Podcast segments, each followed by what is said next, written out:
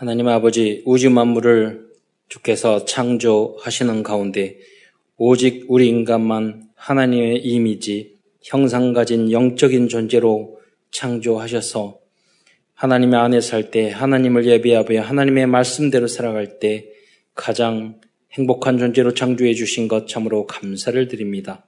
그런데 인간이 어리석고 불신앙하여 사단에게 속아 죄를 짓고 이 땅에서 오만 가지 고통 속에 살다가 지옥에 갈 수밖에 없었는데 그리스도를 통해서 모두 다 해결해 주시고 다시 하나님 자녀의 신분과 권세 누리며 이 땅에 237 나라 복음 전하가다가 천국 갈 수 있는 특권을 주신 것 참으로 감사를 드립니다.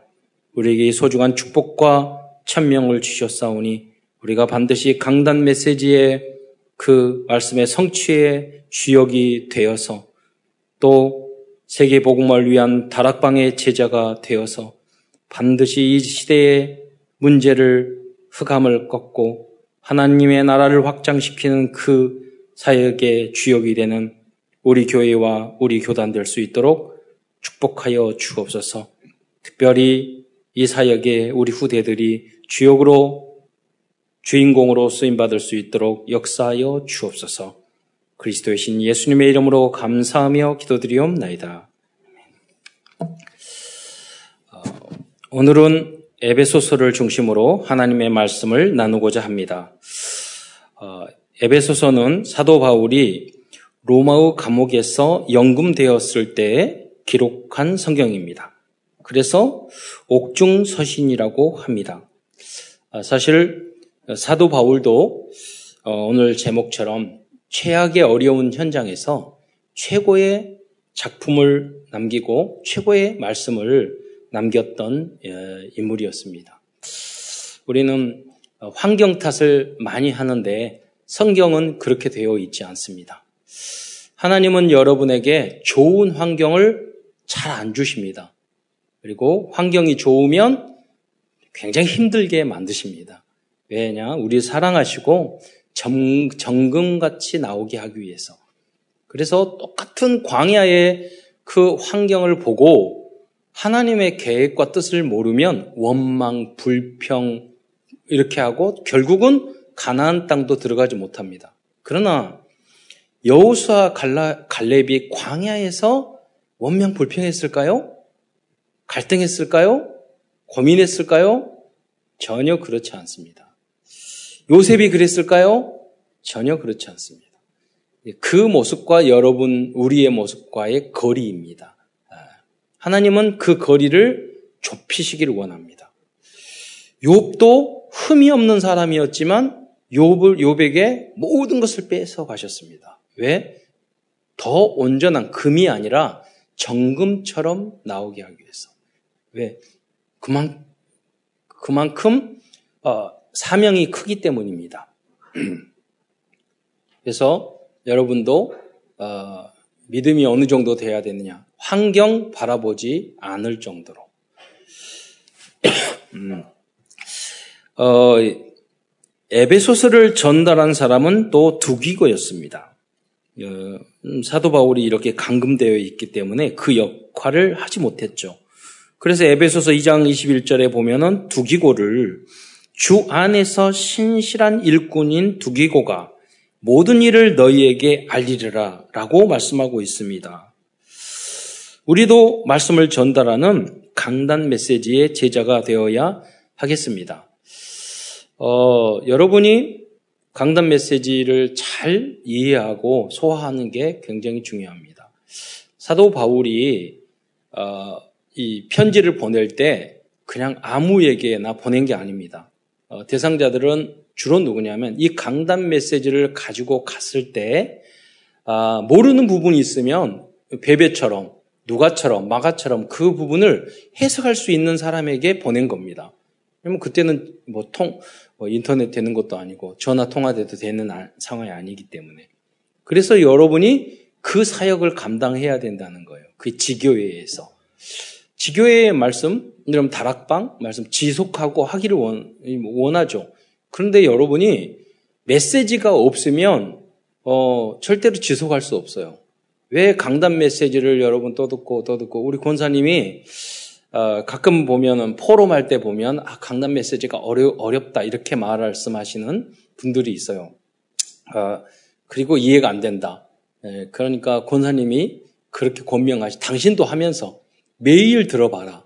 어, 그렇게 이야기하셨더라고요. 나중에 갔더니 포럼을 할 때 매일 들으니까 아 금요일 날 토요일 되니까 이제 다 이해가 되겠더라고. 우리 우리 권사님들 보면 처음에 질문을 이번에도 제가 어, 지난 느에미아 하면서 강단 메시지의 본문을요. 어, 그 어, 성전 미문에 앉아 있는 안진뱅이를 일으키는 장면을 했거든요. 근데 우리 어, 장로, 여자 장로님이 쭉 하면서 어, 왜 어 떤 분은 갑자기 이게 그 느에미아하고 또 안진뱅이가 무슨 관계 있느냐 이렇게 생각했는데 우리 장로님 쭉 설명했는데 그 강 느에미아의 모든 상황하고 안진뱅이를 일으키는 그 상황하고 너무나도 똑같다. 성전에서 성전의 역할을 잘 못하고 그리스도를 못하잖아요. 그거 다 거기 비어 있는 곳이잖아요. 복음으로 해서 그래서 일으켜야 되잖아요. 그게 진정한 재건이란 말이에요. 그런데 시간이 없어서 자세히 설명을 못 했는데 쭉 묵상하시면서 다 해석을 포럼을 그렇게 하시더라고요. 아 그래 수준 높다. 그런 분이 지교회 할 수 있어요.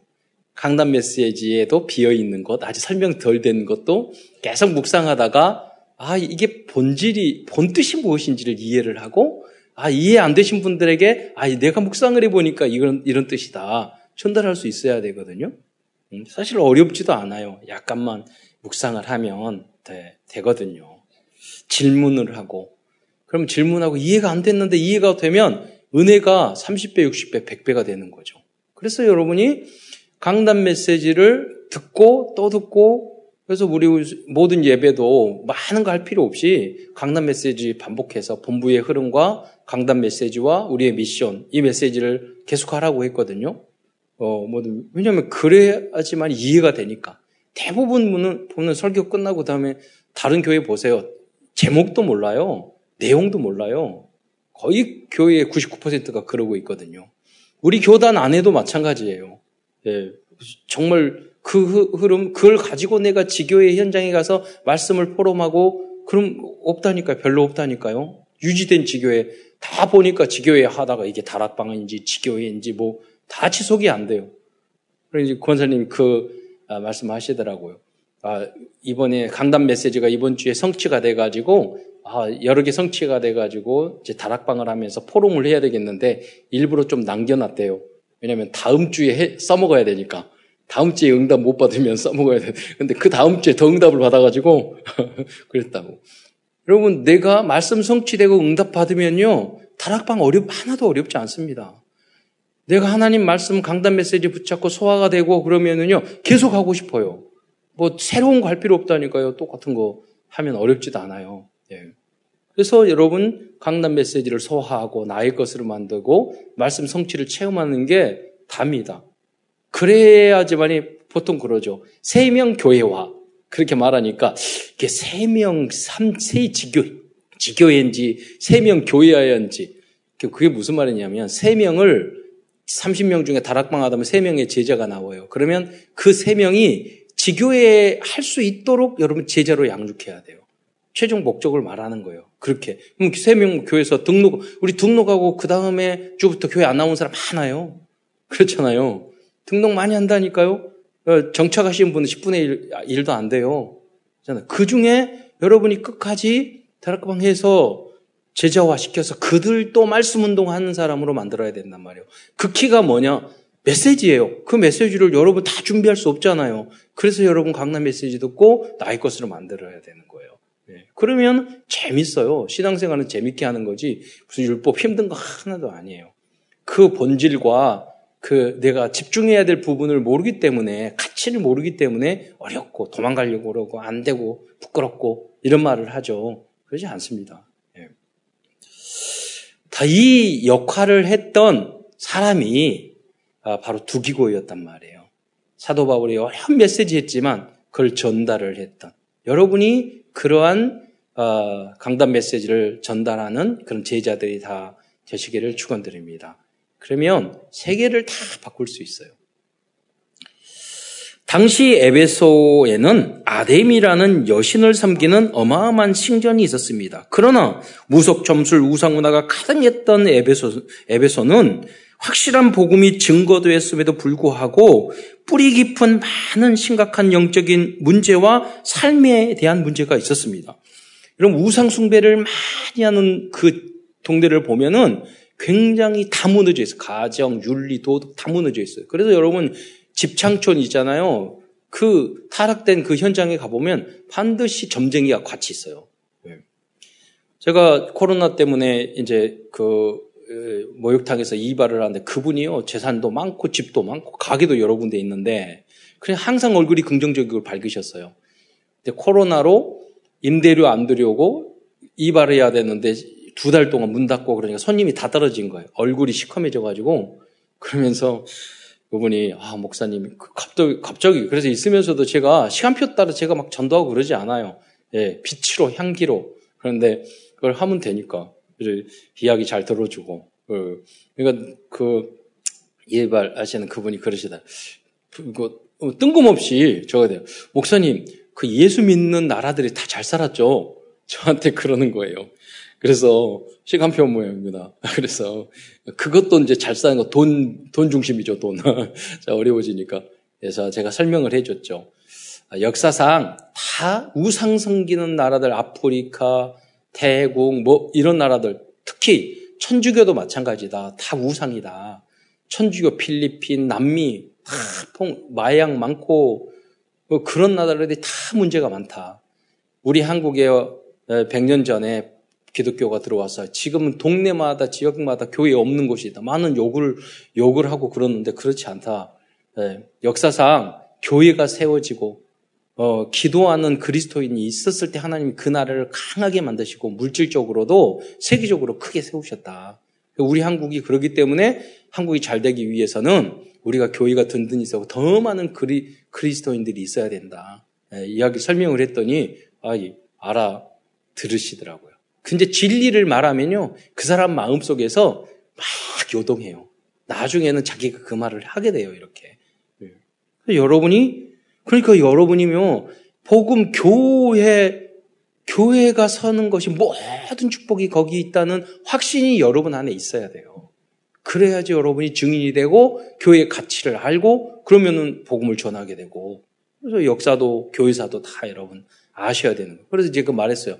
미국이 복음이 들어가서 저렇게 잘 살았는데 교회가 문을 닫고 복음이 희미해지면 저 나라도 문 닫을 거라고. 예. 여러분 중국이 지금 일어나고 잘 쌌는데요. 저런 공산당이 그러지만 여러분 전 세계에서요 기독교 숫자가 가장 폭발적으로 일어나는 게 중국이에요. 제가 중국에서 신학교 계속 강의 가잖아요. 올해도 이번에도 또 예, 강의 녹화해서 보낼 거거든요. 신학교 이번 학기도 그분들을 가면 얼마나 열정적인지 몰라요. 예. 아멘도 잘하고요.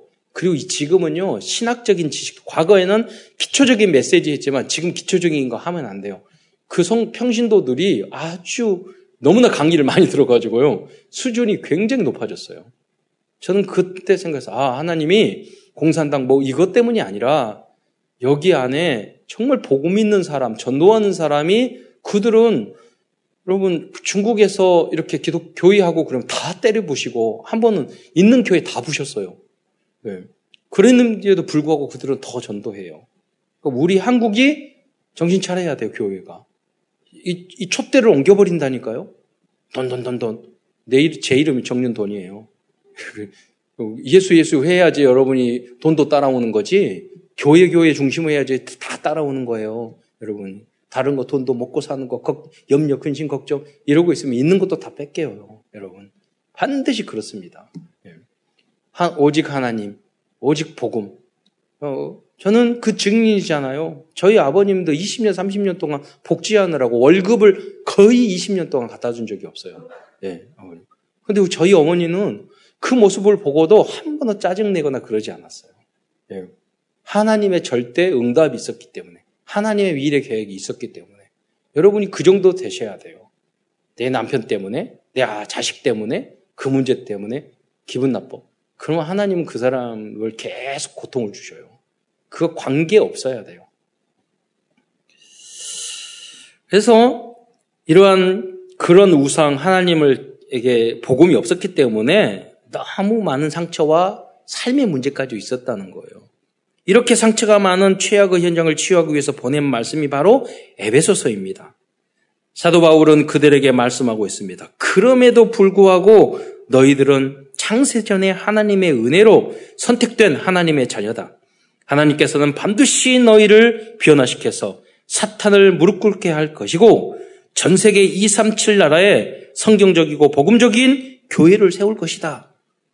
사도 바울은 에베소 교회의 제자들에게 이러한 메시지를 전달해 어, 주시기 어, 어, 주시기 위해서 에베소서를 기록하였던 것입니다. 그런데 에베소서는 단순한 편지가 아니라 신학적인 깊은 내용을 담고 있습니다. 그 이유는 어, 신학적인 책이라고 볼 수 있죠. 왜냐하면 그 이유는 에베소 교회는 이 두란노 소원에서 시작을 했거든요. 그 완전 최고의 제자들이 모인 거예요. 그래서 거기서 오랫동안 어, 몇 년 동안 교육을 했어요. 그런데 이 두란노 소원에서 에 베소서 안에 두란노 소원이 있었잖아요. 거, 그 요한계시록 아시아의 일곱 교회가 세워졌잖아요. 그뿐만 아니라 일곱 교회 외에도 교회들이 있었어요. 많은 제자, 신학세, 신학교가 있었던 거예요, 이 안에. 예. 뭐 영적인 문제도 많이 있었지만 최고의 선교의 어, 우리로 말 RTS 그 센터가 거기 있었던 거예요. 저희도 RTS 온 신학생들 보면요 영적인 문제 많아 가지고 신학교에 온 사람 많거든요. 그, 그렇죠. 그러니까 하나님이 부르신 거예요. 비슷한 거예요. 그런 어, 어려운 영적인 많은 그런 상처와 가문의 문제와 사단에게 고통을 당했던 정신적으로 고통 당했던 그 경험이 많은 사람들이 모여서 은혜를 받았던 거죠. 그래서 일꾼도 되는 거, 되고 사명자도 됐던 거죠. 그래서 오늘 오늘은 첫 번째에서는 최악의 어, 현장이었던 에베소 교회의 문제가 무엇인지 알아보도록 하겠습니다. 그 첫 번째는 오래되고 심각한 영적인 문제 때문에 그들에게는 참된 평강이 없었습니다. 그래서 사도 바울은 에베소서 1장 2절에 은혜와 평강이 있기를 기도하였습니다. 다른 교회도 다 마찬가지였죠. 평강이 없어요.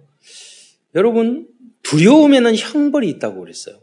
그 여러분이 그래서 어떤 환경이나 어려움이 문제가 아니라 내 안에 언제까지 기도해야 되냐. 내 안에 하나님 확신과 평강이 올 때까지 여러분 무릎 꿇고 기도하셔요. 저는 해보니까 문제가 여러 갈등이 있어도 5분만 무릎 꿇어도 죽게 다 맡기는 진정으로 질문하고 맡기는 기도해도 그 다음에 평안이 확 오더라니까요.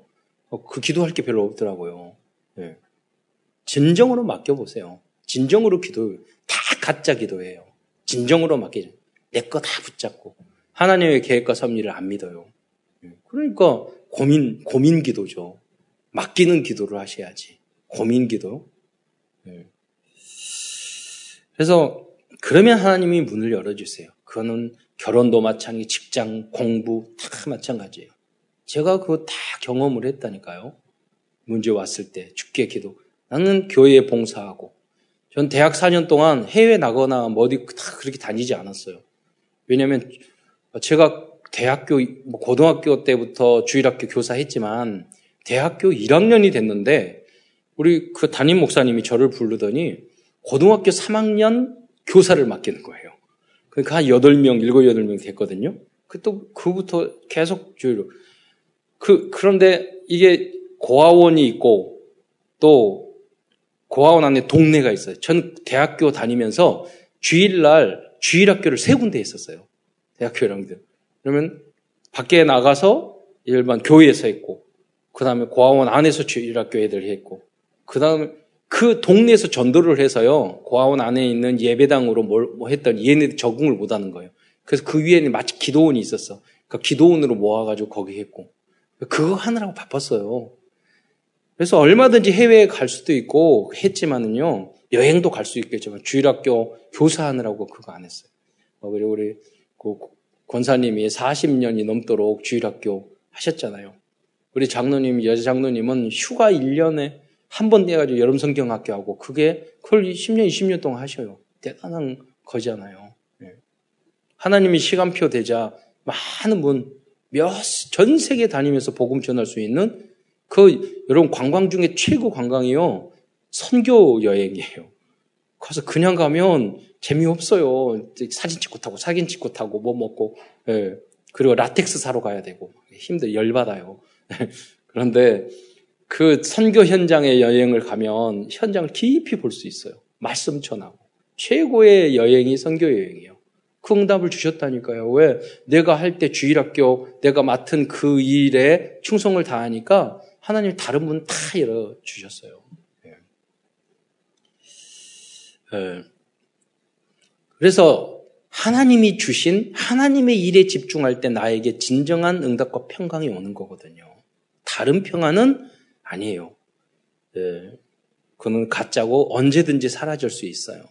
네, 여러분이 어, 평강이 왔을 때 아, 미래가 앞당겨 보이, 는 거죠. 네. 성령 충만 받았을 때 네, 오게 되어 있어요. 아무도 빼앗아 갈 수. 그게 여러분의 안에 있을 때 응답이 계속 와요. 누가 무슨 말을 하더라도 내가 내 안에 평, 그게 이명계약이 있는 사람이 돈이 없고 뭐하고 뭐하고 관계없어요. 하나님과 이명계약, 하나님의 메시지를 주면은요, 그 사람이 하는 뭐 안 된다, 뭐 반대하는 다 그게, 그, 그, 그, 아무 소용이 없어요. 네. 그렇잖아요. 다 응답이 와도 하나님과의 관계와 평안, 평강과 이면 언약이 없으면요, 인간 바라보게 되고, 환경 바라보게 되고, 아부해야 되고, 막 말하고 돌아다녀야 되고, 그래야 돼요. 사람 마음 맞춰줘야 되고. 무시하고 그러자는 말이 아니에요. 하나님을, 하나님 바라보지 보면 여유가 생겨서 오히려 도와주게 되죠. 기다리게 되고. 할 말도 필요 없는 말 안 해도 되고. 남의 말에 속지도 않고. 그게 하나님이 주신 평강인 줄 믿으시기 바랍니다. 그래서 처음 들어가면서 사도 바울은 1장 2절에 하나님 우리 아버지와 주 예수 그리스도로부터 은혜와 평강이 너에게 있을지 지어다라고 말했어요. 그리스도 안에서 완전 복음 속에 있는 사람들의 특징은 어떤 어려움 속에서도 하나님이 주신 평강이 있다는 것입니다. 이 평강을 에이레네라고 합니다. 헬라어로. 히브리어는 여러분이 잘 알고 샬롬이 그거예요. 전쟁 중에 어려움 중에서도 내가 핍박 중에서도 내 안에 있는 평안이 있어요. 아무도 빼앗지 못하는. 그걸 말하는 거예요. 죽음 앞에서도, 질병 앞에서도 그렇잖아요. 사업이 안 되고 코로나 앞에서도 하나도 안 두려워요. 왜? 하나님이 주신 평강이니까. 샬롬이니까. 어, 이 평강은 오직 그리스도 안에서만 존재하는 참된 평강인 줄 믿으시기 바랍니다. 예. 이 평강은 세상의 그것들과 다릅니다. 예. 두 번째, 그들은 너무나 많은 허물과 죄, 죄들이 있었습니다. 에베소 사람들은요, 영육간에 타락된 세상 문 속에서 살고 있었습니다. 그들의 그래서 영적 상태는 이미 사망한 상태였고요. 사탄과 귀신을 따르는 삶조차다. 그 삶을 이제까지 살아왔던 거예요. 그래서 에베소서 2장 1절로 2절을 보면은 그는 허물과 죄로 죽었던 너희를 살리셨다. 그 너희가 우리도 되지만 오늘날 에베소 교인을 말하는 거예요. 허물과 죄로 죽었던 얼마나 너희들이 과거에 우상 숭배하고 윤리적 도덕적으로 타락하고 나쁜 짓을 많이 했느냐. 거의 죽은 상태였지만 그리스도께서 너희를 살려주셨어. 이 말이죠. 그때 너희는 그 가운데 행하여 이 세상 풍조를 따르고 공중의 권세 잡은 자를 따랐으니 곧 지금 불순종의 아들들 가운데 역사하는 영이라 그랬어요. 그래서 여러분 사단이 우상 숭배하기로 하면은요 완전히 다음 몰살. 제가 아프리카에 갔는데 한 제자가 케냐에서 그 말을 하더라고요. 에이즈 걸려서 우리 형제가 8명인데 7명이 다 죽었대요. 나는 예수 믿고 이렇게. 그래서 전문가가 돼서 그분이 NGO 법인 다 만들었다니까요. 저 도와줘서. 예. 그래서 주역이 돼요. 제자가 됐어요. 그래서 하, 그러면서 하는 말이 한 마을이 다 없어졌대요. 예. 이렇게까지 돼요, 여러분. 우상숭배하고 그러면 마, 마귀가 세상 풍조 거기를 따라가니까 마귀가 공승의 권세 잡은 그 마귀에 의해서 끌려다닌 거예요, 여러분. 제가 태국에 갔는데도 그 한 아주 훌륭한 사, 제자들 어떻게 이게 뺀질뺀질하게 생겼는데 정말 제자예요. 근데 그분이 하는 말이 뭐였냐 한국에서 몇십억짜리 사업을 하다가 다 망해가지고 도망가서 태국으로 온 거예요. 그런 분들이 필리핀 태국에 많거든요.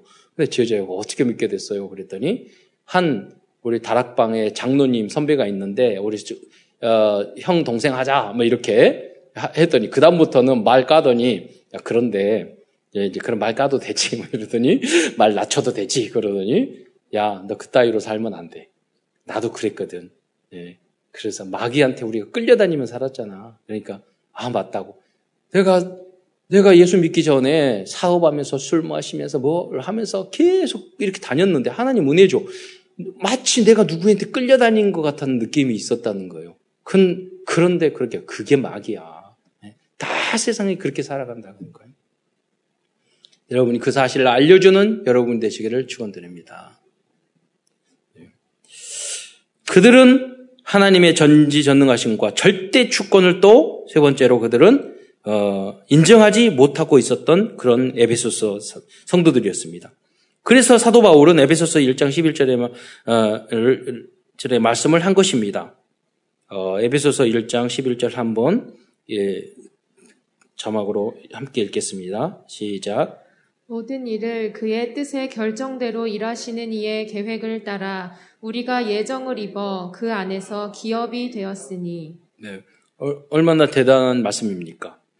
복음을 믿어 성도가 된 에베소 교인들 중에는 아직 오직 복음이 되지 않았기 때문에 하나님의 절대 주권을 인정하지 못하고 자신들의 지식과 이성의 잣대로 하나님과 교회를 평가하고 그리고 대충 신앙생활을 하고 있었던 그런 사람들이 있었던 것입니다. 여기 에베소스 1, 그래서 1장 11절 모든 일을 그 뜻대로 결정하시는 일에 그 계획을 따라 우리가 여기에 부리심을 입었다. 예. 그런데 이, 이걸 믿, 하나님 절대 주권을 믿지 않으니까 자꾸 자기 생각으로 판단하고 교회도 일도 가정도 뭐 하니까 여기 문제가 생기잖아요. 많이 생기잖아요. 음. 하나님의 절대 주권을 믿는 사람은 하나님이 이 문제 정말로 심각하고 정말로 이해가 안 되는 이런 상황 속에서도 하나님은 이걸 하나님이 계획하셨는데 주님이 왜 그러셨습니까? 이렇게 질문한다니까요. 그러면 달라요. 바라보는 눈도 다르고 그러면 내가 하는 행동도 달라진단 말이에요. 그게 에베소 교회의 성도들에게 안 됐어요. 너무나 중요한 성도들이었는데 자기 체질이 오래된 그 체질 때문에 그렇죠. 네 번째로 그들은 교회가 무엇인지 알지 못하는 사람들이었어요. 그래서 사도 바울은 에베소서를 통해서 교회에 대해서 신앙적, 신학적으로 설명해 주었던 것입니다. 그래서 그들은 세상을 치유하고 후대를, 후대를 서비스로 치우는 아르티시 성전을 만들어야 하는데 헤매고 있었던 것이죠. 큰 두 번째입니다. 그렇다면 하나님께서 에베소 교회에 주신 최고의 말씀은 무엇일까요? 사도 바울은 이러한 말씀들을 신학적으로 깊이 있게 전달하고 있습니다. 첫 번째 신학적인 주제는 예정론입니다. 예정론에 관계되는 말씀들을 먼저 보겠습니다. 에베소서 1장 4절에 보면 곧 창세전의 그리스도 안에서 우리를 택하사. 오늘 본문 보면 어머니 모태에서부터 그렇게 이야기했잖아요. 사실 그런데 창세 전에 여러분을 예정하고 택하신 줄 믿으시기 바랍니다. 두 번째, 어, 에베소서 1장 5절에 보면 그 기쁘신 뜻대로 우리를 예정하사 예수 그리스도로 말미암아 자기의 아들들이 되게 하셨으니 또 에베소서 1장 11절에 보면 그 중간에 보면 우리가 예정을 입어 이렇게 말씀을 그렇다면 왜 사도 바울은 에베소 교회를 향하여 이 예정이라는 말씀을 하실까, 하셨을까요? 신학적인 뭐 논쟁하려고 그런 게 아니에요. 이유, 이것을 먼저 일장의 이 예정에 대해서 쫙 이야기한 이유가 있어요. 그, 그 문제가 있으니까 거기에 답을 준 거잖아요. 그 첫째는 구원은 하나님의 절대 주권과 작정과 계획과 섭육 속에 있음을 알려 주기 위해서입니다. 너는 영세 전에 이렇게 이렇게 이렇게 해서 에베소 교회에 모여서 우상성겼지만 하나님이 계획하고 작정하고 인도하셔서 너희를 여기까지 불러주셨다. 그거를 알게 하기 위한 것이죠. 여러분도 마찬가지입니다. 돌이켜 보세요. 네, 이 자리에 여러분이 앉아 있는 게 여러분이 계획고 여러분 뜻이고 그랬습니까? 하나님의 영세전에 여러분 작정하고 계하고 섭리하고 인도하셔서 이 자리에 여러분 앉게 하셨잖아요. 그 은혜가 없는데 그 절대 주권을 인정하지 않는데 어떻게 전도자가 되고 바른 신앙생활을 하겠어요? 어떻게 감사와 은혜를 알겠어요? 두 번째, 흔들리지 않는 구원의 확신을 주기 위해서입니다. 그러니까 이분들이 체질이 너무 육적이고 세상적이니까 자꾸 내가 윤리 도덕적으로 넘어지면 넘어지고 쓰러지면 흔들린단 말이에요. 아니다. 너희들은 말 안 듣는 하나님의 자녀. 영세전에서 하나님이 작정하고 선택하기 때문에 너희들이 좀 못, 못돼 먹어도 실수하고 넘어져도 절대 하나님은 너희를 버리지 않는다. 넌 구원받은 하나님의 자녀다. 음. 그것을 알려주기 위해서 한 거죠. 세 번째, 하나님의 은혜를 깨닫기 위해서입니다. 우리가 실수하고 넘어지고 잘못할수록 야 나의 나던데 내가 구원받고 내가 하나님의 자녀고 하나님 예수를 그리스도로 고백하는 게 다 내가 잘나서가 전혀 아니구나. 하나님의 은혜구나. 이 고백이 돼야지 바른 신앙생활이 되고 다른 사람을 막 눈으로 율법적인 눈으로 꼬나보고 막 그러지 않는다니까요. 왜 내가 은혜 받은 자인데 나도 나도 그가 무도한 죄인인데 나를 은혜로 구원해 준 내가 누구를 감히 예, 정죄하고 뭐 할 수 있어요? 그런 자기 우리 전혀 없어요. 그 은혜가 없으면 자꾸 그 율법주의로 빠진단 말이에요. 다른 사람을 한단 말이에요. 여러분. 여러분 똑같아요. 다른 사람을 미워하는 게 살인이라고 그랬어요. 여러분 사람 죽여서 살인이 아니에요. 성경에서 보면 남 탐하는 것도 도둑질이라고 그랬어요. 우리 다 똑같다니까요. 하나님의 이름으로 봤을 때는. 그래서 은혜가 넘쳐야지 정죄해서는 안 돼요, 여러분. 예. 그러면 그럴, 그럴 필요도 없어요. 예. 왜 소중한 시간을 거기에다가 우리의 그, 그, 저기, 에너지를 낭비합니까? 다음은 네 번째로 전도를 이해하기 위해서입니다. 전도는 하나님께서 택하신 사람이 하나님의 시간표에 믿게 되는 것입니다. 그러나 우리는 그러면 뭐 예를 들어 전도는 하나님 하나님이 택한 사람이 믿으니까 예정 우리 전도 안 해줘 안 해도 되고 믿을 사람 믿고 말 사람 말고 그건 하나님이 하시는 거고요. 우리는 하나님이 자유의지를 주셨고 성경에 기도하라 전도하라 증인이 되라 되리라 하도 했지만 되라도 했단 말이에요. 그래서 우리는 때를 어떤지 못 어떤지 항상 전하게 힘쓰라 그랬잖아요. 그것만 생각하면 돼요. 그래서 만나는 사람들에게 모두 복음을 그래서 우린 증거해야 됩니다. 그래서 300명 영접하고 목표를 30 다락방을 하다가 30 지교회까지 할 수 있는 제자를 여러분이 양육해야 되는 거예요. 그리고 여러분 인생 살면서 우리 랩런트는 특별히 야 내가 저분 덕분에 덕분에 그렇게 감사하다 주일학교 교사라든가 누구라든가 해서 여러분 그렇게 나에게 인생에 고마움을 느끼는 사람이 인생에 천명은 만드셔야 돼요. 친구들이라든가 친인척이라든가 그게 성공적인 인생이죠. 그게 천부장의 인생이란 말이에요. 예. 특히 랩런트들은 세월이 연세 드시면 세월이 짧지만 예.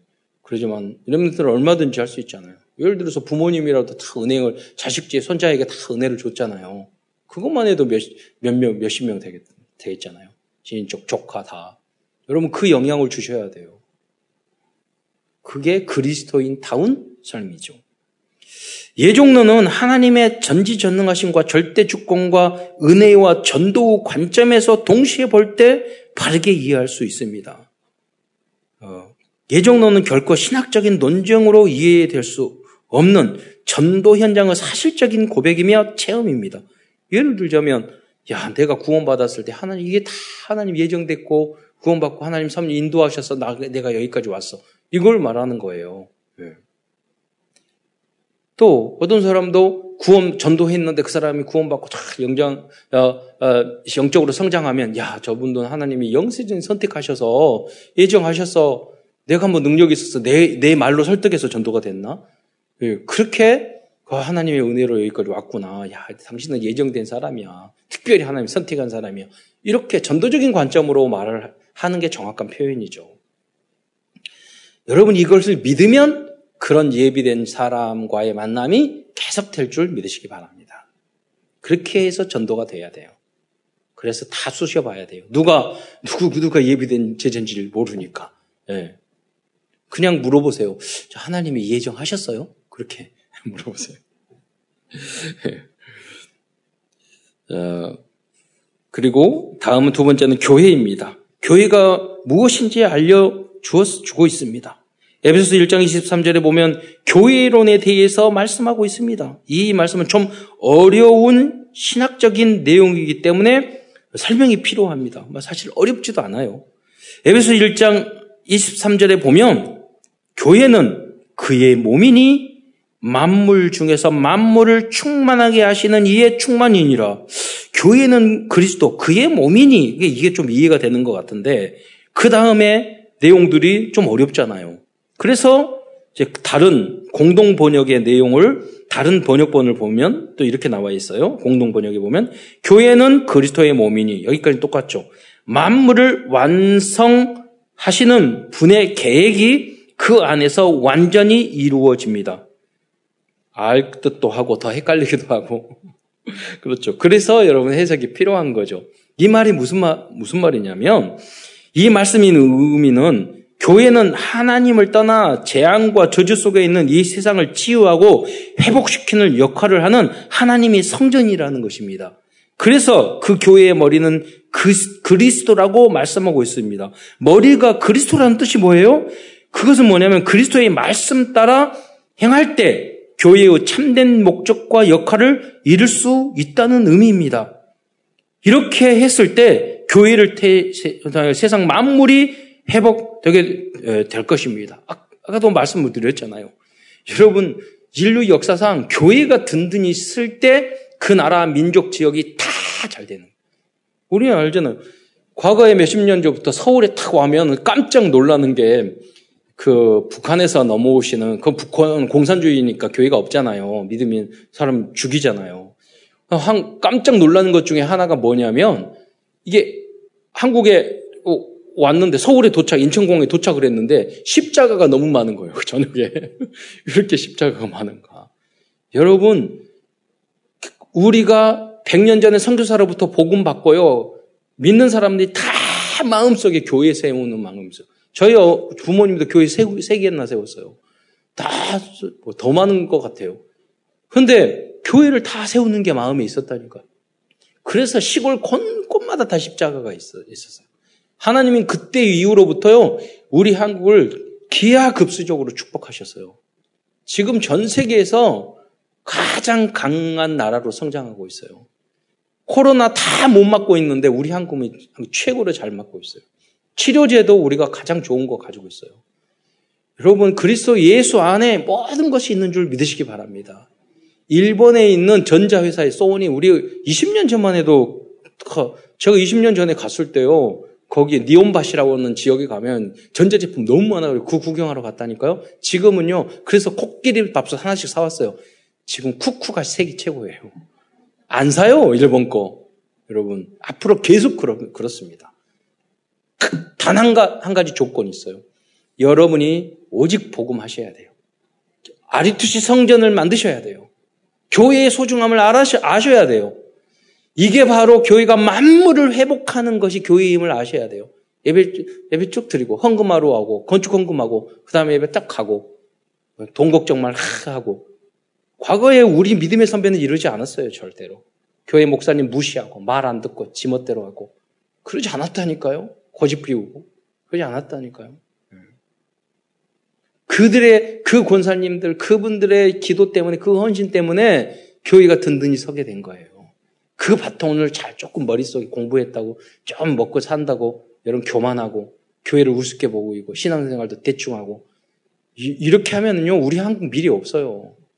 교회가 모든 것을 회복하는 그 근본인 줄 믿으시기 바랍니다. 정치, 경제, 문화 모든 거. 아이 무슨 교회 때문에 나 교회 다니도 않았는데 뭐 대한민국 그러지만 아니에요 여러분. 불을 누군가 여러분이 불 켜셨잖아 안 왔잖아요. 그럼 누군가 불 피웠더면 여러 혜택을 받았잖아요. 우리 한국 한류 뭐 다 마찬가지예요. 기도하는 여러분 과거에는 항상 장로님들이 강단성에 올라서 나라와 민족을 위해서 항상 기도했어요. 우리나라를 그렇게 만드셨어요. 예. 이 언약을 전 세계에 전달을 하, 어, 해야 된단 말이에요. 예.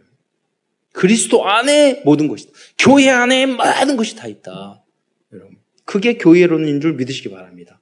절대 교회를 가볍게 우습게 보이면 안 돼요. 예. 주류가 되지 못해요. 영원한 축복을 받지 못해요. 이 언약을 여러분 후대들에게 전달해야 돼요. 교회를, 목회자를 가장 소중하게 생각을 해라. 예. 그래야지. 그리고 여러분 구약 성경에 보면 항상 그 레, 레위인을 세우는 것을 가장 중요하게 생각했어요. 네. 목사니까 아 목사 목사 대접 잘해라 이렇게 오해할까봐 말하지 않지만 강조는 하지 않지만 레위인이 없으면 예배가 절대 되지 않아요. 여러분 교회 목회자 없으면 여러분 신앙생활 절대 유지 안 돼요. 교회도 다 무너져요. 그래서 여러분이 가장 소중하게 생각하고 두렵게 생각해야 돼요. 예. 가볍게 생각한다, 우습게 생각한다? 여러분 절대 그러면 복, 그 자체가 영원히 죽은 상태예요. 예. 직장 생활도 다 마찬가지예요. 어디를 가도. 가정도 마찬가지예요. 엄마 아버지를 우습게 여긴다? 어, 할아버지 할머니 명절이잖아요. 우습게 여긴다? 그러면 그건 그 망한 콩가루 집안이라고 그러잖아요. 망한 집안이에요, 그건. 다음으로 에베소서는 마귀론에 대해서 말씀하고 있습니다. 에베소서 6장 11절에 마귀는 관계를 쓴다고 말씀하고 있습니다. 6장 11절에 마귀의 관계를 능히 대적하고 그래서 마귀가 여러 가지 절 꾀를 쓴다는 거예요. 그러니까 우리는 전신 갑주를 입고 있어야 돼요. 그래서 6장 13절부터 17절의 그 말씀을 보면은 전신 갑주를 쭉 이야기하고 있거든요. 그러므로 하나님의 전신 갑주를 취하라. 이는 악한 날에 너희, 너희가 능히 대적하고 모든 일을 행한 후에 서기 위함이라. 그런즉 서서 진리로 너희 허리띠를 띠고 의의 호심경을 붙이고 평안의 복음이 준비한 신을 신고 모든 것 위에 믿음의 방패를 가지고 이로써 능히 악한 자들의 모든 불화사를 소멸하고 구원의 투구와 성령의 검 곧 하나님의 말씀을 가지라. 여러분 전신 갑주를 입으라고 그랬잖아요. 그런데 예를 들어 도끼가 있는데 투구를 썼어. 어, 그런데 투구를 안, 안쓴 상태에서 맞으면 치명적으로 죽을 수도 있어요. 투구를 쓰면은요, 맞아도 별 탈이 없어요. 화살이 날라오는데 방패가 없는 상태에서 맞으면 치명적으로 죽을 수 있어요. 여러분이 하나님 말씀으로 딱 준비되어 있으면 누가 무슨 말을 확 하더라도 튕, 튕겨나가고 아무것도 아니에요. 근데 여러분이 준비되지 않는 상태에서 그 이야기를 들으면 여러분 영혼이 죽을 수 있어요. 마음이 상할 수 있단 말이에요. 그러니까 마귀가 우리에게 사람을 통해서 이걸 쏜다니까요. 그러니까 전신 무장을 영적으로 하고 하고 있어 살아야 돼요. 그러면 아무 문제도 아니에요. 그냥 누가 무슨 말을 하더라도 팅 하더라도 팅 튀어나가면 어 그랬어 뭐, 뭐 왔다 갔네 이렇게 생각하잖아요. 근데 준비 안 돼 있으면 여러분 그 치명상을 얻는다고. 그런데 말씀에 검을 가지라고 그랬잖아요. 검은 공격무기잖아요. 하나님 말씀. 그러면 말씀이 없으면 여러분 계속 난 죽진 않지만 계속 마귀한테 이게 맞으면 머리가 어지러워요. 투구를 쓰고 있어도 그러잖아요. 단번에 말씀으로 이겨버려야 돼요. 그럼 말씀을 이기는 게 뭐예요? 여러분 그 순간에 말씀이 탁 떠오르면 돼요. 예, 말씀은 이렇게 돼 있지. 그 체질이 되시기를 축원드립니다. 두 번째로 마귀는 어, 세상의 통치자들과 권세들과 세상 주관자들을 이용하여 세상을 어둡게 만들고 정말 힘들게 만드는 게 이 정치 지도자들이에요. 그렇잖아요. 그 지도자들을 뒤에서 이게 움직이는 게 사단이란 말이에요. 그러니까 여러분이 성경에 나왔지만 항상 지도자들이 잘 세워지도록 기도해야 된단 말이에요. 안 그러면 백성이 너무너무 힘들어져요. 음. 예, 마귀가, 사탄 마귀가 그걸 이용해요. 성경에도 그렇게 나오잖아요. 우상들. 그때 그 옆에서 느에미아와 같은 에스더 같은 에스, 어, 다니엘 같은 그 사람이 요셉 같은 사람이 다 있어서 오히려 악한 왕들을 어, 좋은 일을 하는데 활용을 하잖아요. 그게 랩런트들의 역할이란 말이죠. 에, 그래서 에베소서 6장 12절에 보면 우리의 싸움은 혈과 육을 상대하는 것이 아니요 통치자들과 권세자들과 이 어둠의 세상 주관자들과 하늘에 있는 악한 영들을 상대함이라. 이러한 싸움 사탄과 싸움에서 승리하는 방법은 사탄의 머리를 박살 내신 그리스도를 우리의 주인으로 왕중 왕으로 모시는 것입니다. 문제 앞에서 하나님의 말씀이 먼저 생각날 때 승리할 수 있습니다. 그래서 말씀의 검이라고 하는 것입니다. 다음은 구원론입니다. 에베소서는 가장 중요한 구원론을 설명해 주고 있습니다. 그 대표적인 요절이 에베소서 2장 8절로 9절입니다. 한번 에베소서 2장 8절 9절 말씀을 함께 읽도록 하겠습니다. 시작. 너희는 그 은혜에 의하여 믿음으로 말미암아 구원을 받았으니 이것은 너희에게서 난 것이 아니요 하나님의 선물이라 행위에서 난 것이 아니니 이는 누구든지 자랑하지 못하게 함이라. 이, 이 말씀은 은혜와 믿음과 구원이 무엇인지를 잘 어, 알려주고 있어요. 이건 삼위일체예요. 은혜 하나님의 은혜로 우리가 구 은혜를 우리가 통해서 복음을 들었고 그걸 믿음으로 받아들일 때 우리는 구원을 얻게 되는 거죠. 추가로 여러분 예배소서에 말씀하신 이거는 신학적인 주제는 인간론입니다. 1장 6절에 우리를 하나님의 아들들이 되게 하신 이유는 그의 은혜의 영광을 찬송하게 하려는 것이라 라고 말씀하셨어요. 1장 12절에도 그의 영광의 찬송이 되게 하려 하심이라. 1장 14절에도 우리를 성령으로 인치신 그 이유는 그의 영광을 찬송하게 하려 함이라 라고 말씀하고 있습니다. 즉, 인간을 창조하시고 구원해 주신 이유는 하나님과 함께 영광 돌리고 하나님을 찬송하게 하려는 것임을 우리는 알아야 합니다. 그러면 하나님 당신 혼자 영광 받으려고 그러느냐? 그게 아니에요. 하나님은 여러분이 정말로 영육간의 축복받기를 원하세요. 왜? 우리 아버지니까. 아버지, 어머니, 할머니, 우리 손자, 손기 잘 먹고 잘 살기를 바라잖아요. 하나님도 여러분 정말 잘 먹고 잘 살기를 바라셔요. 근데 원리는 뭐냐? 하나님 앞에 여러분 영광 돌리고 하나님 앞에 감사하고 예배의 성령하고 찬양할 때 하나님은 모든 것을 형통케 하실 줄 믿으시기 바랍니다. 뭐 열심히 살고 돈 없어도 돈 없어도 뭐 잘 살고 뭐 인정하고 해탈하고 어, 저기 무소유로 살고 이건 종교예요. 그런 거 하고 싶으면 저기 종교 가고 예, 싼차 타고 다니고 싼 집에서 살고 그러잖아요. 예. 근검절약하고 천국 그런 거 없어요. 근검절약 저기 예, 지금 여러분 형편에 따라 해야 되겠지만 이 땅에서 그렇다는 거. 하나님이 여러분에게 그런 응답을 받기를 원하신다는 거죠. 그 방법은 하나님 앞에 영광 돌리고 하나님 앞에 감사하고 주님을 찬양하고 예. 요새 계속 아침에 눈 뜨자마자 찬양을 계속 듣거든요. 너무 좋은 것 같아요. 우리 오늘도 대학교에서 찬양을 하니까 얼마 좋은 우리 메시지하고도 맞는 그런 찬양을 교회에 소중한 찬양이잖아요. 어, 그래서 우리 영광. 여러분 세상 찬양 듣고요. 어, 그, 그, 우리가 음악하는 친구들 많이 도왔잖아요. 막그락 음악하고 막 그런 친구들 도왔는데 나중에는 세상 음악 안 듣더라고요. 왜 안 듣니? 그러니까 이게 마귀 음악이에요. 여러분 영원히 하나님을 가자면 세상 음악 들으면 안 맞아요. 여러분 그게 정상이에요. 좋아요. 멜로디도 좋고 내용도 좋고 뭐 사랑이 어쩌니 뭐니 어쩌니 가서 얼른 노래 잘해요. 근데요 안 들려져요. 예. 그리고 하나님의 말씀이 그 찬양이요 얼마나 힘을 주고 치유하고 우리를 온전케 하고 응답의 문도 열어요.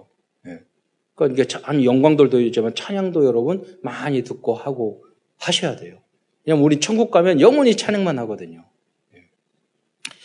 큰세 번째입니다. 에베소서에는 하나님의 은혜로 구원받은 성도들은 어떻게 살아야 할 것인가 대해 자세히 설명해 주고 있습니다. 첫째, 사도 바울은 그리스도인의 삶에 대한 당연하고 절대적인 목표를 알려주고 있습니다. 어, 에베소서 4장 1절 에 보면 너희가 부르심을 받은 부르심에 합당하게 행하여 라고 말하고 있습니다. 이것은 그리스도인의 당연성입니다. 또한 에베소서는 전도자의 삶의 절대 목표를 어, 말씀해 주고 있습니다. 그 말씀은 에베소서 4장 15절의 말씀입니다. 우리가 한번 같이 읽겠습니다. 4장 15절 시작. 오직 사랑 안에서 참된 것을 하여 범사에 그에게까지 자랄지라 그는 머리니 곧 그리스도라. 이 말씀 중에 범사에 그에게까지 자랄지라라는 이 말씀 속에 전도자의 삶에 대한 모든 것이 다 들어있다고 할 수 있습니다. 여러분 구원만 받고 그 자리에서 스톱하면 절대 안 돼요. 아 계속 여러 가지 면으로 여러분 성장을 하셔야 돼요. 그래서 여러분이 예수 믿고 나서 오랜만에 만났는데 오, 달라졌네 말하는 것도 태도도 행동도 달라졌다고 여러분 반드시 경험이 있으셔야 돼요. 특히 불신자에서 예수 믿는 사람들은 반드시 그렇게 되셔야 돼요. 저는 그런 걸 많이 봤어요. 어, 예수 믿고 말하는 것도 달라지고 생각하는 것도 태도 달 얼굴 납비도 달라지고 그게 거듭남이에요. 여러분 전도에서 그 사람들을 그렇게 새 몸명 만들면 여러분 대대로 응답받아요. 그렇잖아요. 아니 마귀 얼굴에서 천사의 얼굴로 그렇죠. 하나님의 자녀의 얼굴. 분명히 바뀐다니까요. 체험하신 분들은 아실 거예요. 예. 못하신 분들은 이런 거 막 울어야 돼요. 체험하게 해주시라. 그러면서 사도 바울은 그리스도인들의 옛 사람을 벗어버리고 새 사람을 입어야 한다고 말씀하고 있습니다. 에베소서 2장 22절 24절에 보면은 24절에 보면은요.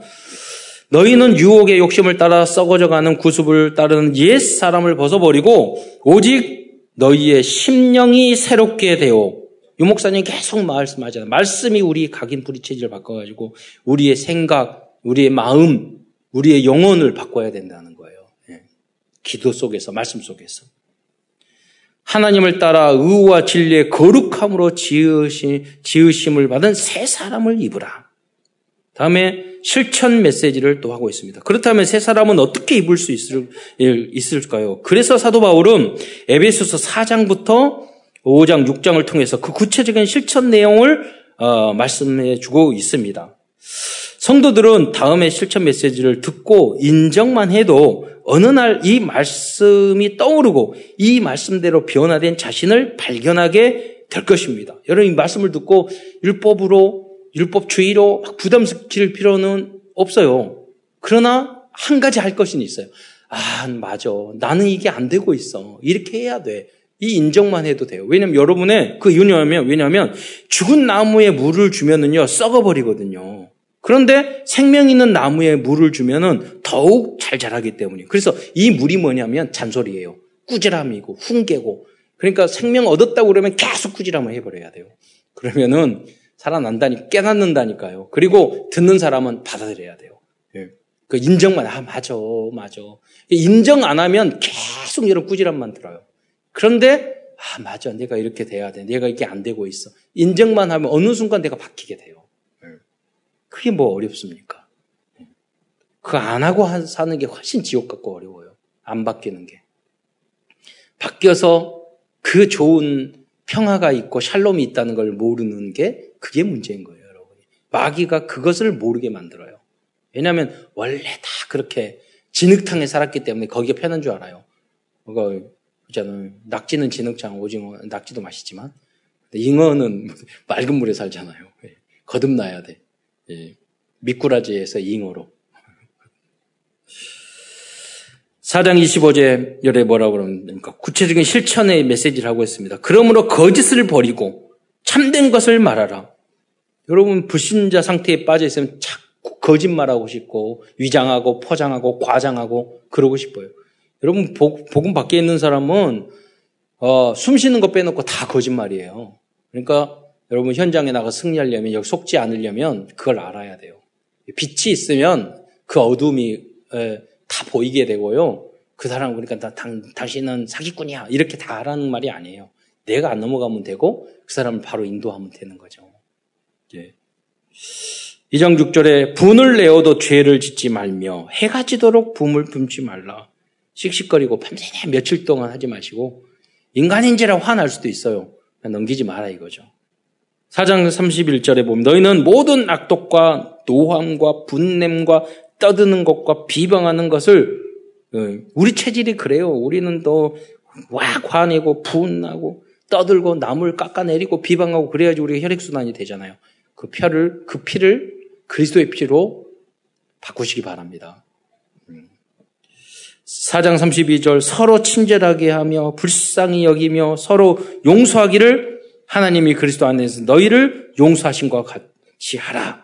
네. 불신자들도 여러분 돈 벌기 위해서 친절하게 하는데 이런 교회 안에서도 거짓말이라도 친절하게 하세요. 성도 들어오면 인사도 하고. 5장 3절에 보면 음행과 온갖 더러운 것과 탐욕은 너희 중에서 그 이름조차 부르지 말라. 이는 성도의 마땅한 반이라. 제가 군대에 있을 때 친구들이 욕을 안 해요. 교회 다녔는데. 그래서 제가 질문했죠. 야, 너희들 왜 욕하니? 안 하니? 그랬더니 그 중에 두세 명이 그걸 말하는 거예요. 욕 안 하기로 마음 먹었다고. 그냥 지나가는 예로 그냥 말하게 하는 거예요. 저도 그랬거든요. 중학교 때, 아, 욕하지 말아야지. 마음 한번 먹었는데 안 하게 되는. 열 받았을 때는 해요. 지금도. 그래야지 좀 혈액순환이 야지 되니까. 어. 그런데 뭐, 뭐 습관적으로. 그런데 보면 우리 친구들 보면요. 어른이 돼도요. 입에 달고 다니고 고등학교 똑같이 행동하는 애들이 있어요. 왜? 영적 상태가 에, 그러기 때문에 그래요. 당연한 거예요. 나의 관계 없다니까요. 5장 4절에 보면 누추함과 어리석은 말이나 희롱의 말이 마땅치 아니하니 오히려 감사하는 말을 해라. 어떤 사람은 어리석게 다른 사람을 희롱하고 조롱하고 깎아내리고 이래야지 혈육신안 잘 되고 그게 취미로 살아가는 사람 삶의 목적이 이거야. 이, 런 이런 체질은 그리스도인의 체, 당연한 체질이 아니란 말이에요. 알기만 해도 아 이거 뜨끔해야 돼요. 아 이게 지금 마귀 체질이구나. 말씀 그렇게 안 했구나. 이렇게 생각 여러분 생각하셔야 돼요. 5장 11절에 너희는 열매 없는 어두운 일에 참여하지 말고 도리어 책망하라. 그러나 책망을 받는 모든 것이 빛으로 말미암아 드러나느니 드러나는 것마다 빛이니라. 그러니까 여러분 잔소리 하지 마세요. 그런데 잔소리를 듣는 사람은 책망을 듣는 사람은 그래서 언약을 붙잡고 잔소리하고 책망을 하세요. 여러분이 다르다니까요. 여러분 내가 말씀 따라 이렇게 하는 권면하는 것과 내가 열받아 가지고 불신앙적으로 짜증내는 책망하고는 전혀 질이 달라요. 여러분 자녀들에게도 딱 언약 붙잡고 아내 남편도 마찬가지예요. 그래야지 내, 내, 그 영적 상, 나쁜 상태가 드러나는 것밖에 절대 효, 효과 없어요. 예. 권위도 없고, 흑암도 안 꺾여요. 5장 18절에 술 취하지 말라. 이는 방탕한 것이니 오직 성령으로 어, 충만함을 받으라. 그랬습니다. 우리 장로님도 그랬잖아요. 그러더라시더라고. 어느 날 갑자기 술 먹다가 술, 담배 끊, 끊어지더라고. 저, 저도 대학교 다닐 때 우리 교수님이 그랬거든요. 담배 피, 폈는데 어느 날 너무 담배를 못 끊겠더래요. 하나님 무릎 꿇고 기도했대요. 하나님 예수 잘 믿겠습니다. 담배는 절대 못 끊겠습니다. 그런데 일주일이 지나니까 자기 안 피고 있더래. 그 교수님이 그러시더라고요. 펴봤더니 안 받아들이라는 거예요. 여러분 내 체질이 신경질 짜증내면 담배 절대 못 끊어요. 샬롬이 없으면 평화가 없으면 못 끊어요. 예. 왜 열 받는데? 예. 그것부터 찾아요. 중, 중독 절대 못 끊어요. 예. 그냥 복음 안에서 저는 마약 퇴치 운동 본부 거기 가가지고 많이 봤잖아요. 끊는 사람 봤어요. 네, 많이. 복음 안에서. 왜냐하면 필요가 없어져. 하나님이 주시는 응답과 샬롬이 있으니까. 이걸 전해야, 전해줘야 돼요. 술, 담배 해야 된다, 말아야 된다. 그 수준이 아니에요, 여러분. 5장 19절에 시와 찬송과 신령한 노래들로 서로 화답하며 너희의 마음으로 죽게 노래하며 찬송하며 5장 20절에 범사에 우리 주 예수 그리스도의 이름으로 항상 아버지 어, 항상 아버지 하나님께 감사하며 이렇게 됐을 때 감사가 항상 넘친 어, 넘치게 된다니까요. 그러한 영적인 상처가 되시기를 축원드립니다. 5장 21절에 그러 그리스도를 경외함으로 피차 복종하고 그리고 5장 22절부터는 가정에 대한 이야기를 합니다. 아, 아내들이여 자기 남편에게 복종해를 죽게 하더라. 여러분 그 어, 사랑과 행복의 초대라는 책이 있어요. 오래전에 나왔는데 아내들은 반드시 그걸 읽어, 읽으면 좋을 것 같아요. 예. 어, 또 남편들아 아내 사랑이를 그리스도께서 교회를 사랑하시고 그 교회를 위하여 자신을 주신 것 같이 하라. 그래서 남편들은 아내와 가정을 지키기 위해서 목숨을 걸어야 되는 거예요. 나 그게 가장의 역할이고 남편의 자세죠. 전 복지 현장에 봤잖아요. 너무 무책임하게 그냥 어, 버려버리고 무책임하게 어디 가출해버리고 그런 엄마 아버지가 저는 많이 봤잖아요 복지 현장에서 이 메시지를 어렸을 때부터 못 붙잡아서 그런 거예요. 6장 1절 자녀들아 너희 부모를 주 안에서 순종하라 이것이 옳으니라 6장 2절 내 아버지와 어머니를 공경하라 이것이 약속 있는 첫 계명이니 이는 내가 잘되고 땅에서 장수하리라 후대들이 여러분 언약을 여러분 조금만 효도해도요, 그 인생 자체가 성공한 인생이에요. 반드시 하나님 응답 주셔요. 에베소 6장 5절로 7절의 말씀입니다. 이것은 당시에는 노예와 상전에 관한 것이지만 지금 직장 생활에, 지금은 직장 생활에 대한 메시지라고 할 수 있습니다. 아, 그러면 노예들이 복종하라, 그럼 노예제들 인정하느냐? 그거 아니에요. 여러분 직장 생활하면 지금 노예제나 똑같아요. 지금도. 네. 다르, 다를 바 없어요. 6장 5절에 뭐라고 그러냐면 종들아 두려워 떨며 성실한 마음으로 육체의 상전에게 순종하기를 그리스도께 하라. 여러분 직장 생활을 할 때 상관을 그리스도인처럼 그리스도같이 대하라는 거예요. 예. 그래, 왜냐하면 구약 시대에 성공한 모든 렘던트들이 그랬어요. 직장이 없어요? 돈이 어려워요? 안 그래요. 여러분이 이 마음, 이 자세로 어느 직장에 가서 일하면요, 얼마든지 길이 있어요. 6장 6절에 눈가림만 하여 사람을 기쁘게 하는 것처럼 하지 말고 그리스도의 종들처럼 마음으로 하나님의 뜻을 행하고 그래서 직장 생활을 뭐 눈가림만 하고 대충 하고 하는 척하고 어디 돌아다니고 뭐 이렇게 하면 그걸 군대에서는 사이드 깐다고 그러거든요. 그러면 하는 척하고 어디 가버리고 이렇게 해서는 절대 그리스도인으로서 구원은 받죠. 그러나 응답은 아, 성공은 할 수 없어요. 6장 7절에 기쁜 마음으로 섬기기를 주께 하듯 하고 사람에게 하듯 하지 말라. 직장 생활을 이렇게 하라는 거예요. 또 상관들은 그 밑에 사람을 사랑하고 억압하지 말라고 그랬어요. 예. 협박하고 그러지 말라고 그랬어요. 조금 자리 높아지면 그렇게 하잖아요. 돌봐주고 잘 케어하고 잘 가르쳐주고. 이게 뭐 구원하고 관계없는 이야기들이에요. 그런데 4장, 5장에 대해서 구체적으로 어떻게 거듭나는가 이런 것들을 사도 바울이 예, 알려주고 있는 거죠. 그리스도의 당연한 삶 알려주는. 지금까지 말씀드린 하나님의 말씀과 교훈이 여러분들의 마음과 생각과 요건에 각인되고 뿌리내리고 체질을 될 때까지 여러분 계속 기회 있을 때마다 묵상하시기 바랍니다. 성경 전체 쭉 읽으면 돼요. 그런 내용이 다 나오니까. 결론입니다. 오늘도 하나님께서 에베소서를 통해서 우리에게 주신 CVDIP를 발견하면서 말씀을 정리하기로 하겠습니다. covenant 언약입니다. 언약 중에 언약은 우리를 영세 전에 예정하셨고 예수 그리스도 안에서 우리 하나님의 어, 전적인 은혜로 우리를 구원해 주셨다는 사실입니다. 두 번째 비전입니다. 우리의 비전은 237 나라의 이 예정 예정과 은혜의 은혜의 건강한 성정적인 전도 신학을 전달하는 것입니다. 꿈입니다. 237 나라 5천 종족을 살릴 수 있는 나, 나의 것, 나의 현장을 주시라고 24시간 기도해 보시기 바랍니다. 다음은 이미지입니다. 사도와, 우리 전한 복음을 통하여 에베소 성도들에게 하나님의 이미지가 사실적으로 각인뿌리 체질이 되었던 것처럼 우리도 이러한 사역을 작품으로 남겨야 하겠습니다. 마지막으로 실천입니다. 이번 한 주간은 에베소와 같이 가장 어렵고 불가능하다고 생각되는 최악의 사람들과 최악의 현장에 정리된 말씀을 증거하기 어, 위해 도전해 보시기 바랍니다. 기도하겠습니다. 사랑해 주님, 오늘도 에베소서를 통해서 우리에게 언약의 메시지를 주신 것 참으로 감사를 드립니다. 이 하나님의 말씀이 우리 안에 우리가 이 아멘으로 어, 받아들여서 어, 각인 뿌리 체질 되어질 수 있도록 역사하여 주옵소서. 감사를 드리오며 그리스도의 신 예수님의 이름으로 기도드리옵나이다.